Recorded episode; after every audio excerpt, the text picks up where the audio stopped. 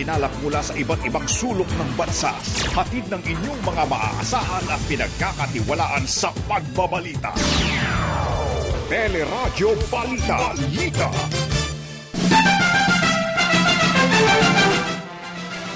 Bilang ng mga walang trabaho sa ating bansa, umabot na sa halos 3 milyon. Mga underemployed naman o naghahanap ng ibang pagkakitaan pa na dagdagan din. Presyo ng asukal muling tumaas sa mga pamilihan, pamahalaan aminado namang hindi maiiwasan ang importasyon ng manok at baboy. Palitan ng piso kontra dolyar umabot na sa mahigit 56 pesos and 6 centavos.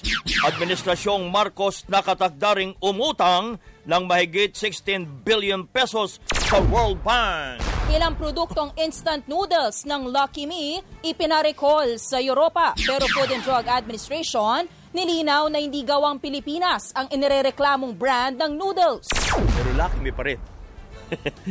Halos isang daang bagong kaso ng BA.5 sublineance ng Omicron na itala Department of Health nilinaw na walang utos na gawing mandatory ang pagpapabakuna laban sa COVID-19. Mga kaso ng dengue sa Zamboanga City umabot na sa halos 3,000. Publiko pinag-iingat din sa iba pang sakit ngayong tag-ulan. Presidential Anti-Corruption Commission at Opisina ng Cabinet Secretary binuwag na ni Pangulong Marcos reorganisasyon ng iba pang ahensya iniutos din. Pre-trial sa kaso ng illegal gotten wealth o ill-gotten wealth ng pamilya Marcos itinakda sa August 5. Pangulo Marcos hindi pa tiyak kung haharap sa pagdinig. Dalawang patrol boats ng Pilipinas pinigilan ng Chinese Coast Guard na makapasok sa sandbar at iba pang bahagi ng Pag-asa Island. At sa ating showbiz spotlight, full trailer ng inaabangang Darna the TV series inilabas na at Gerald Anderson ibinahagi ang paboritong ehersisyo ni Julia Barreto. Magandang umaga, bayan! Yan po ang ulo ng ating mga nagbabagang balita ngayong araw ng Biyernes, July 8, 2022. At ang kasama po siyempre natin ngayong umaga ang ating kabalitaan. Ako po si Joyce Balancho. Ako naman po ang inyong kabayan si Nolly Di Castro. Kami po magatid sa inyo ng ating mga nagbabagang balita.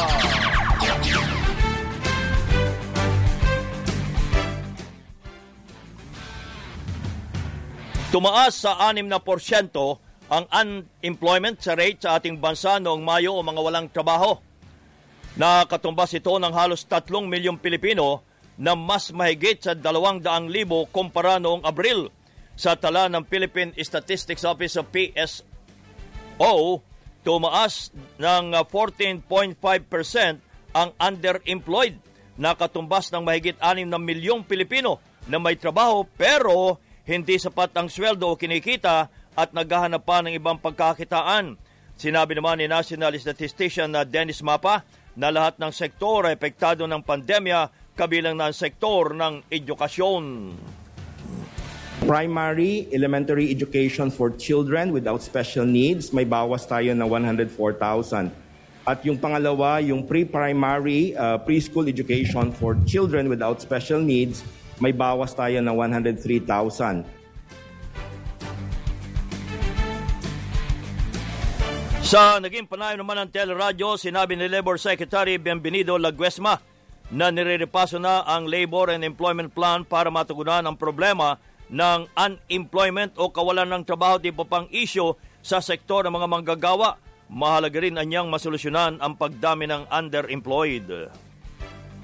Ang aming serious na concern at uh, isang uh, hamon sa amin eh yung mukhang uh, marami ang bahagi na underemployed, yung naghahanap pa ng karagtagang trabaho mm. o kaya kulang ang kanilang trabaho at kulang din ang kanilang uh, kinikita, eh hindi sila makakita ng angkop na gawain upang matugunan yung kanilang basic na pangangailangan. Mahalagang mahalaga na tingnan namin anong klase ng intervention uh, having this kind of uh, unemployment, underemployment rate ang dapat na pagtuunan ng pansin ng Department of Labor and Employment. Si Labor Secretary Bienvenido Laguesma. Lalo pang humina ang halaga ng piso kontra sa dolyar. Kahapon po nagsarang palitan sa 56 pesos and 6 centavos na pinakamababang antas sa halos 17 taon.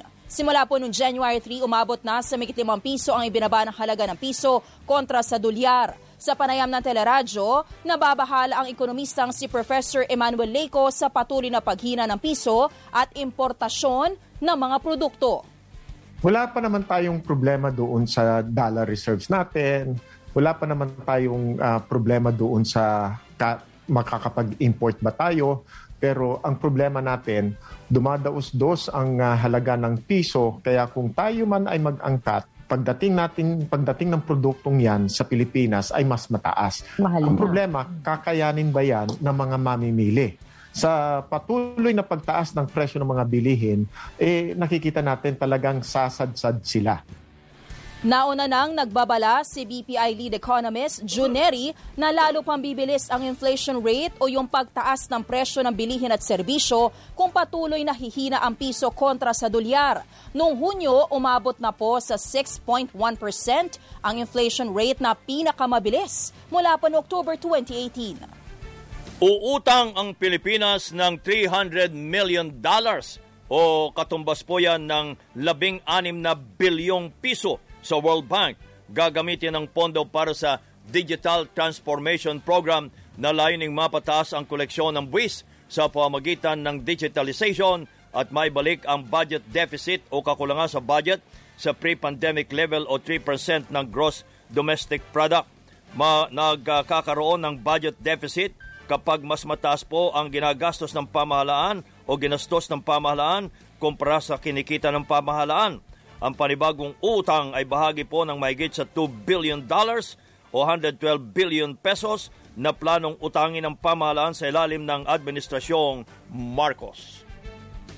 Muling tumaas ng dalawang piso ang presyo ng asukal sa mga palengke. Sa ngayon, nasa 67 pesos na ang kada kilo ng brown sugar habang nasa 90 pesos ang refined sugar. Sinabi ni United Sugar Producers Federation President Manuel Lamata na hindi nakatulong ang inangkat na 230,000 metric tons na asukal dahil napunta naman ito sa industrial users. Mga asukal hindi pumunta sa palengke pumunta to po sa industrials, yung mga beverage. Yung itong importation dapat, ang makinabang to is consumer para hindi sila makabili ng sobrang taas ng asukal. Nagbabala naman sila mata na posibleng lumala ang kakulangan ng supply ng asukal sa susunod na taon dahil sa pagtataas ng presyo ng fertilizer sa pagtatanim ng tubo na ginagamit po sa paggawa ng asukal. Aminado si Pangulong Ferdinand Marcos Jr. na hindi maiwasan na tayo umangkat ng karne ng baboy at manok na ngayon ay inaangkat na rin natin. Ay sa Pangulo, bunso dito ng matinding epekto ng African swine fever sa supply ng baboy sa ating bansa.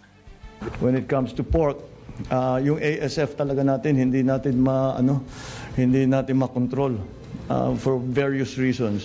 So we still have to import uh, a lot of the pork product. On the broiler side, uh, for the chicken production, broiler production, uh, we will also still have to import because nagka-problema na naman tayo sa feed. Uh, supply ho ng manok sa patoka naman.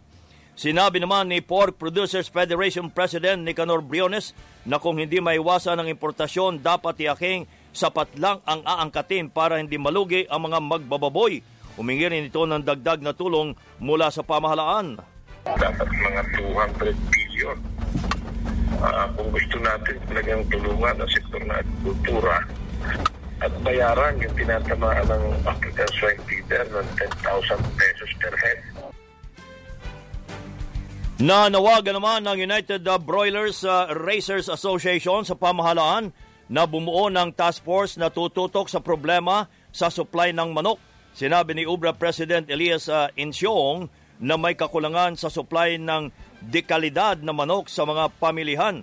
Dapat niyang isama sa task force ang uh, kinatawan ng poultry industry katulad ng ginawa sa ilalim ng Administrasyong Arroyo noong 2003. Bumaba pa ang presyo ng mga produktong petrolyo sa world market. Sa tatlong araw na kalakalan, umabot na po sa migit tatlong piso ang ibinaba sa presyo ng diesel, gasolina at kerosene. Pero ibabawas pa rito ang premium at paghina ng piso kontra sa dolyar. Sobrang happy na, especially ngayong magkakaroon pa ng rollback. hopefully magtuloy-tuloy and um, mag-continue rin pati yung economy bumaba. Mag, ano na rin, mag-normalize. Sa panayam ng teleradyo, nananawagan naman si Liga ng Transportasyon at Operators sa Pilipinas President Orlando Marquez Sr. sa pamahalaan na magkaroon ng konsultasyon hinggil sa mga ipatutupad na programa. Kasunod po ito ng pahayag ni Transportation Secretary Jaime Bautista na itataas sa global standard ang transportation system sa bansa sa ilalim ng Administrasyong Marcos. Kaya nagkaroon po ng maraming mga problema dahil po hindi po dinadaan sa tamang konsultasyon. You know? Kaya kami ngayon ay umaasa kami ngayon na sana ay pakinggan yung aming mga suggestion dahil po dekad-dekada ng panahon kami sa kalsada, alam na namin po kung anong problema namin. Oo. Samantala, muling inihain sa Senado ang panukala para sa pagsususpende sa excise tax sa produktong petrolyo. Sa panukala ni Senator Grace Poe, layong suspindihin ang buwis sa petrolyo kapag umabot ang presyuhan sa $80 per barrel sa loob ng tatlong buwan. Kapag inalis po ang excise tax, 10 piso ang mababawas sa kada litro ng gasolina, habang 6 naman na piso sa diesel. Eto, pinababawi na po ng tatlong bansa sa Europa ang ilang batch ng Lucky Me, Instant Pancit Canton at uh, Instant Noodles. Iniutos po ang recall sa Ireland, Malta at France matapos matuklasang may halos o may halo itong uh, ethylene oxide ang mga naturang produkto na hindi otorisadong gamitin sa mga pagkain sa European Union. Pero dito sa Pilipinas walang utos na recall ang Food and Drug Administration. Ha? Nilinaw ni FDA Safety Unit Head Timothy Mendoza na gawang uh, Thailand at hindi sa Pilipinas ang naturang brand ng noodles na nirereklamo sa Europa pero nabibili ho sa Pilipinas kahit pa. Pero iniimbestiga na ang report at pinayuhan ng publiko na mag-ingat muna sa pagkain po ng naturang produkto. Ito po ay uh, mayroon pa ring otorisasyon no galing sa Food and Drug Administration. So, yun po yung uh, malinaw po sa ngayon. No, meron po tayong authorization pa sa kanila na granted and tayo po ay uh, wala pa pong ini-issue na anumang uh, pagbabawal or ano uh, tayo po ay nangangalap pa ng mga datos. Hindi pa po natin masabi once and uh, mal- na malinaw, clear cut na ito ay ano uh, meron nga bang ethylene oxide or wala. Yun. Pero ang Lucky Me po ay sikat sa Pilipinas, lalong-lalo sa mga bata. Pinayuhan ng publiko na mag-ingat sa pagkain ng processed foods tulad ng instant noodles dahil sa mga samkap itong delikado nga sa kalusugan. Ang danger niya talaga is dun sa asin, dun sa sodium, no? Oh, sabi Doon ko na eh. So halos kalahati na ng requirement natin, ma- makukuha mo na sa isang ah, pakete. At saka meron din siyang saturated fat na yun yung tinatawag na bad fat din na ah, yun yung bumabara dun sa mga daluyan ng dugo na pwedeng mag-risk sa sakit sa puso. Si Miss Jovita Raval ng National uh, Nutrition uh, Council, mamay papala po natin, ano ba itong chemical na ethylene oxide? Sa ibang mga balita naman, hinarang ng Chinese Coast Guard ang dalawang patrol boats ng Pilipinas na magpapatrolya sana sa sandbar at iba pang bahagi ng Pag-asa Island. Ayon sa pahayagang Philippine Daily Inquirer, pinigilan ng Chinese Coast Guard ang pagpasok ng mga mangingisda at patrol boats sa isla, kasabay ng pagpapalipad ng helicopter na galing sa kanilang artificial man-made base sa Zamora Reef. Ang Pag-asa Sandbars ay sagop, uh, sakop po ng karagatan ng Pag-asa Island na bahagi ng bayan ng Kalayaan sa Palawan. Nauna nang kinondena ng Pilipinas ang pagharang at pagbuntot ng Chinese Coast Guard sa dalawang barko ng Pilipinas na nagdadala ng supply sa BRP Sierra Madre noong nakaraang buwan. Oras po natin, labing tatlong minuto bago mag-ikawalo ng umaga. Nagbabaga pa rin ang mga balita sa pagbabalik ng Teleradyo Balita.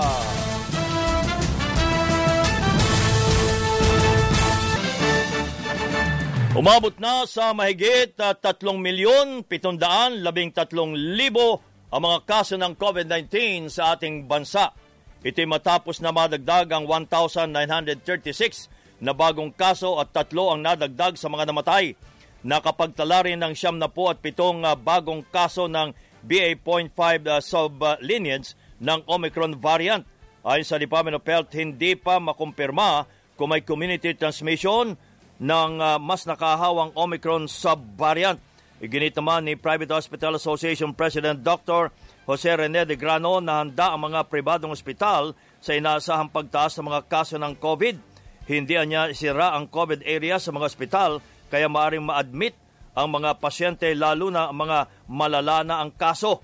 Nilinaw naman ng DOH na walang utos na gawing mandatory ang pagpabakuna at uh, pagpapaturok ng booster shot. Wala pong binigay na statement ng ating gobyerno, ang kagawaran na ang ating pong pagbabakuna ay mandatory. Wala po yan sa ating direksyon, wala rin po yan sa ating mga pronouncements. Ang isa po sa konsiderasyon para masabi natin that we can very well live with the virus would be yung ating immunity wall. Hindi lang primary series dapat ang booster doses po natin, maitaas po natin ang antas. Si Health Undersecretary Maria Rosario Vergere, samantala, umabot na sa 6,000 ang naitalang kaso ng monkeypox virus sa 50 at 8 bansa. Tinukoy ng World Health Organization WHO ang Europa bilang epicentro ng outbreak matapos maitala ang 80% ng mga kaso pero ayon sa WHO, hindi pa kailangang ideklara na public health emergency ang monkeypox outbreak. Ginit naman ng Department of Health na wala pang naitatalang kaso ng monkeypox dito sa Pilipinas. Umabot na sa halos 3,000 ang mga kaso ng dengue sa Zamboanga City. Kabilang dito ang 59 na kaso na naitala mula pa noong June 26. Binabantayan na rin ang barangay Pasunanca at San Roque na natukoy bilang hotspot areas ng dengue. Nauna nang inihayag ng Private Hospitals Association of the Philippines na tumaas sa mga kaso ng dengue sa Zamboanga Peninsula, gayon din sa Central Luzon at Central Visayas. Bukod sa dengue, pinag-iingat din po ang publiko sa iba pang sakit ngayong tag-ulan tulad ng leptospirosis, cholera at diarrhea madidifferentiate mo lang po sila kung meron sila mga ibang symptoms. Para naman po dun sa mga kaso ng dengue, kadalasan po kasi yung ganyang sakit po, ang presentation po nila ay matataas na lagnat. Sumasakit din po ang kanilang mga katawan, mga buto-buto na parang trangkaso din. Pero ang pinagkaiba po kasi kapag mga dengue, lalo na po kung medyo uh, symptomatic na sila or yung may mga warning signs na tinatawag, yung mga pasyente po na yan pwede po mag-present ng mga sintomas gaya ng pagsakit ng tiyan, suka ng suka. Yung iba po may mga bleeding sila na makikita po na nagkakaroon ng nose bleeding or pagdugo ng gilagid. Yung iba po may mga rashes na pagdating ng mga ilang araw po kasi ay mga senyales na bumababa po ang kanilang platelet. Para naman po dun sa mga kaso ng leptospirosis po, makikita mo na parang namumula yung mata nila, tapos yung balat nila, naninilaw. Yung mga malalang kaso po, nagkakaroon ng mga episode din ng hirap umihi. Yan po si Internal Medicine Specialist, mm. Dr. Nikki Rose Chico. Bumaba na ang mga kaso naman ng typhoid fever sa Barili, Cebu. Ito po ang sinabi ni Health Officer, uh, Barili Health Officer Dr. Mary Joy Baharia sa teleradyo na mahigit 20 na lamang umano ang naka-admit sa mga ospital dahilan sa typhoid fever. Tuloy din ang paglilinis at uh, uh, chlorination sa mga pinagkukuhanan o pinanggagalingan ng supply ng tubig. Dumadami ho ba o ano? Nababawasan na? Nababawasan na po. So, regular yung household teachings natin. Tapos, this is a joint collaboration. They are doing chlorination sa mm-hmm. mga uh, water sources the repair of the leaking pipes as well as the cleaning up of the reservoirs po dina, ano, ginagawa na nila. Nauna nang tumaas sa mga kaso ng typhoid fever sa Barili, Cebu noong kalagitnaan ng June kung saan tatlo na ang namatay. Sa ibang mga balita naman, itinakda ng Sandigan Bayan sa August 5 ang pre-trial sa kaso na sinasabing ill-gotten wealth ng pamilya Marcos. Itinakda rin ang pre-marking ng mga ebidensya sa August 4 matapos ibasura ni Division Chair Oscar Herrera ang hirit na anim na pong araw na extension ng kampo ni Pangulong Ferdinand Marcos Jr. Dawit din sa kaso ang sinasabing cronies na sina Modesto Enriquez, Trinidad Diaz Enriquez, Rebeco Panlilio, Erlinda Enriquez Panlilio, Leandro Enriquez, Roman Cruz Jr. at Gregorio Castillo. Isinasangkot din ang Philippine Village Hotel, Silahis International Hotel, Puerto Azul Beach Club at Ternate Development Corporation. Hindi pa naman tiyak kung haharap si Pangulo Marcos sa pagdinig ng Sandigan Bayan.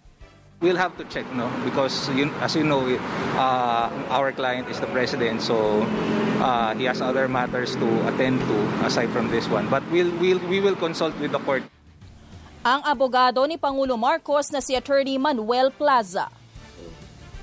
Binuwag na ni Pangulong Ferdinand Marcos ang ilang ahensya sa ilalim ng Office of the President. Sa Executive Order Number 1, binubuwag ang Presidential Anti-Corruption Commission na tinatag ni dating Pangulong Duterte para imbestigahan ang isyu ng korupsyon sa mga kawani ng pamahalaan. Ibinalik na rin sa opisina ng Deputy Executive Secretary for Legal Affairs ang kapangyarihan at trabaho ng PACC. Bahagi ito ng reorganisasyon para sa streamlining o gawing simple lamang ang trabaho sa ilalim ng Office of the President. Nagulat naman si dating PACC Chair Grego Belica sa desisyon at iginit na malaki pa ang problema ng korupsyon sa ating bansa. I agree with streamlining. Pero with peace and order issues, with uh, um, drugs, crimes, corruption, and terrorism. Ito po ay mga ongoing wars that will never stop, that government should continue to strengthen. And ang dapat po streamline are mga economic and trade-related offices na magpapahirap sa mga negosyante. Bukod sa PACC, binuwag din sa Executive Order Number 1 ang tanggapan po ng Cabinet Secretary nilipat sa Presidential Management Staff. Ang pamamahala sa Cabinet Secretariat. Sa ilalim naman ng Executive Order Number 2, inilipat sa Office of the President ang pamamahala sa Freedom of Information Program kung saan maaring makahingi ng impormasyon sa transaksyon ng pamahalaan mula sa Presidential Communication Operations Office. Iniutos din ang reorganisasyon ng PCOO bilang Office of the Press Secretary. Binuwag na rin ang Office of the Presidential Spokesperson at inilipat ang lahat ng trabaho tauhan sa Office of the Press Secretary.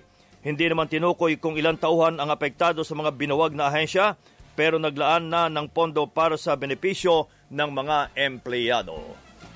Hiniling ang pagsibak sa serbisyo sa prosecutor na humawak sa kasong isinampalaban sa tinaguriang Tinang 83. Sinampahan ng kasong administratibo si Tarlac Assistant Provincial Prosecutor Myla May Montefalco dahil sa sinasabing pagpabor sa mga polis sa preliminary investigation sa kasong illegal assembly at malicious mischief laban sa mga magsasaka na ibinasura ng korte. Inihahanda rin ng grupo ang pagsasampa ng kaso laban sa ilang tauhan ng Concepcion Municipal Police. June 9, nang arestohin ng grupo matapos ereklamo ang paninira ng pananim sa Hacienda Tinang. Pero nadiskubring may karapatan sa lugar ang ilang magsasaka na benepisyaryo ng lupa sa ilalim ng Comprehensive Agrarian Reform Program noong 1995.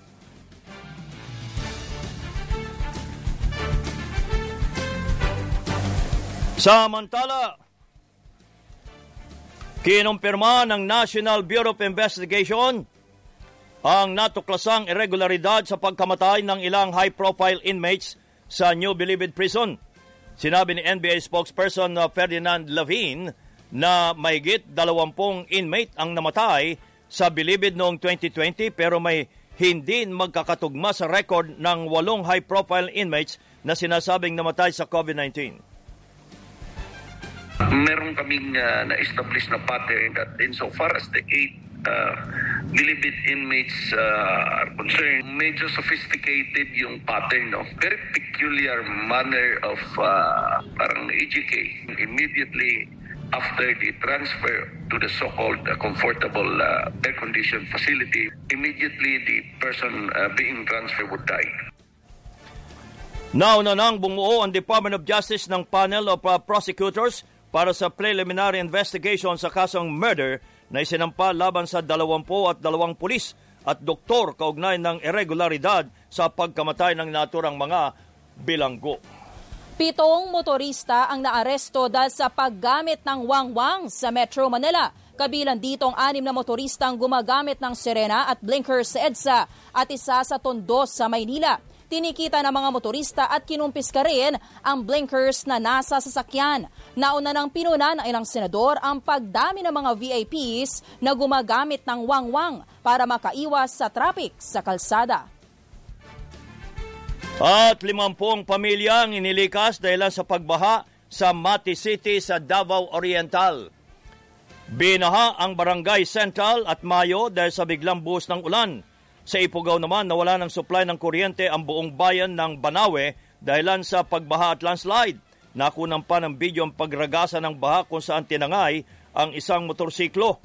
Ay naman ay kay Pag-asa Administrator Vicente Manalo, dalawang bagyo pa ang posible namang pumasok o mabuo sa ating bansa sa susunod na linggo at labing isa hanggang labing apat na bagyo din ang inaasahang uh, sa katapusan ng taon. Habagat pa rin na nagdudulot ng pagulan, uh, pagulan sa malaking bahagi ng ating bansa.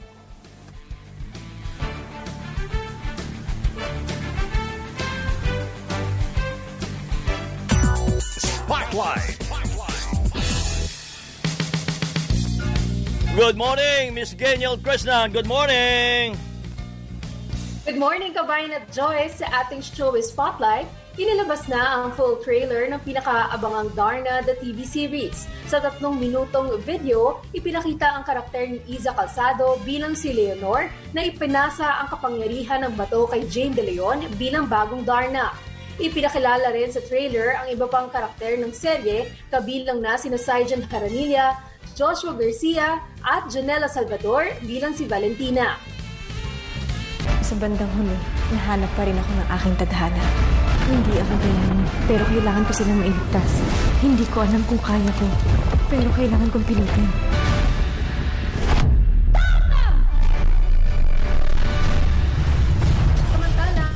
nagbahagi ng appreciation post si Julia Barreto para sa boyfriend na si Gerald Anderson.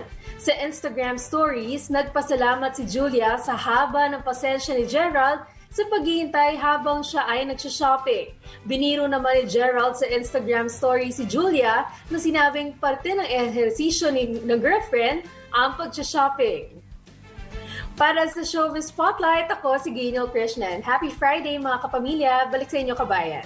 Maraming salamat si uh, Miss Daniel Krishnan at yan ang kabuuan ng ating mga balita ay tinampok sa Teleradyo Balita. Hanggang sa lunes, mga kapamilya, ako po si Joyce Balancho.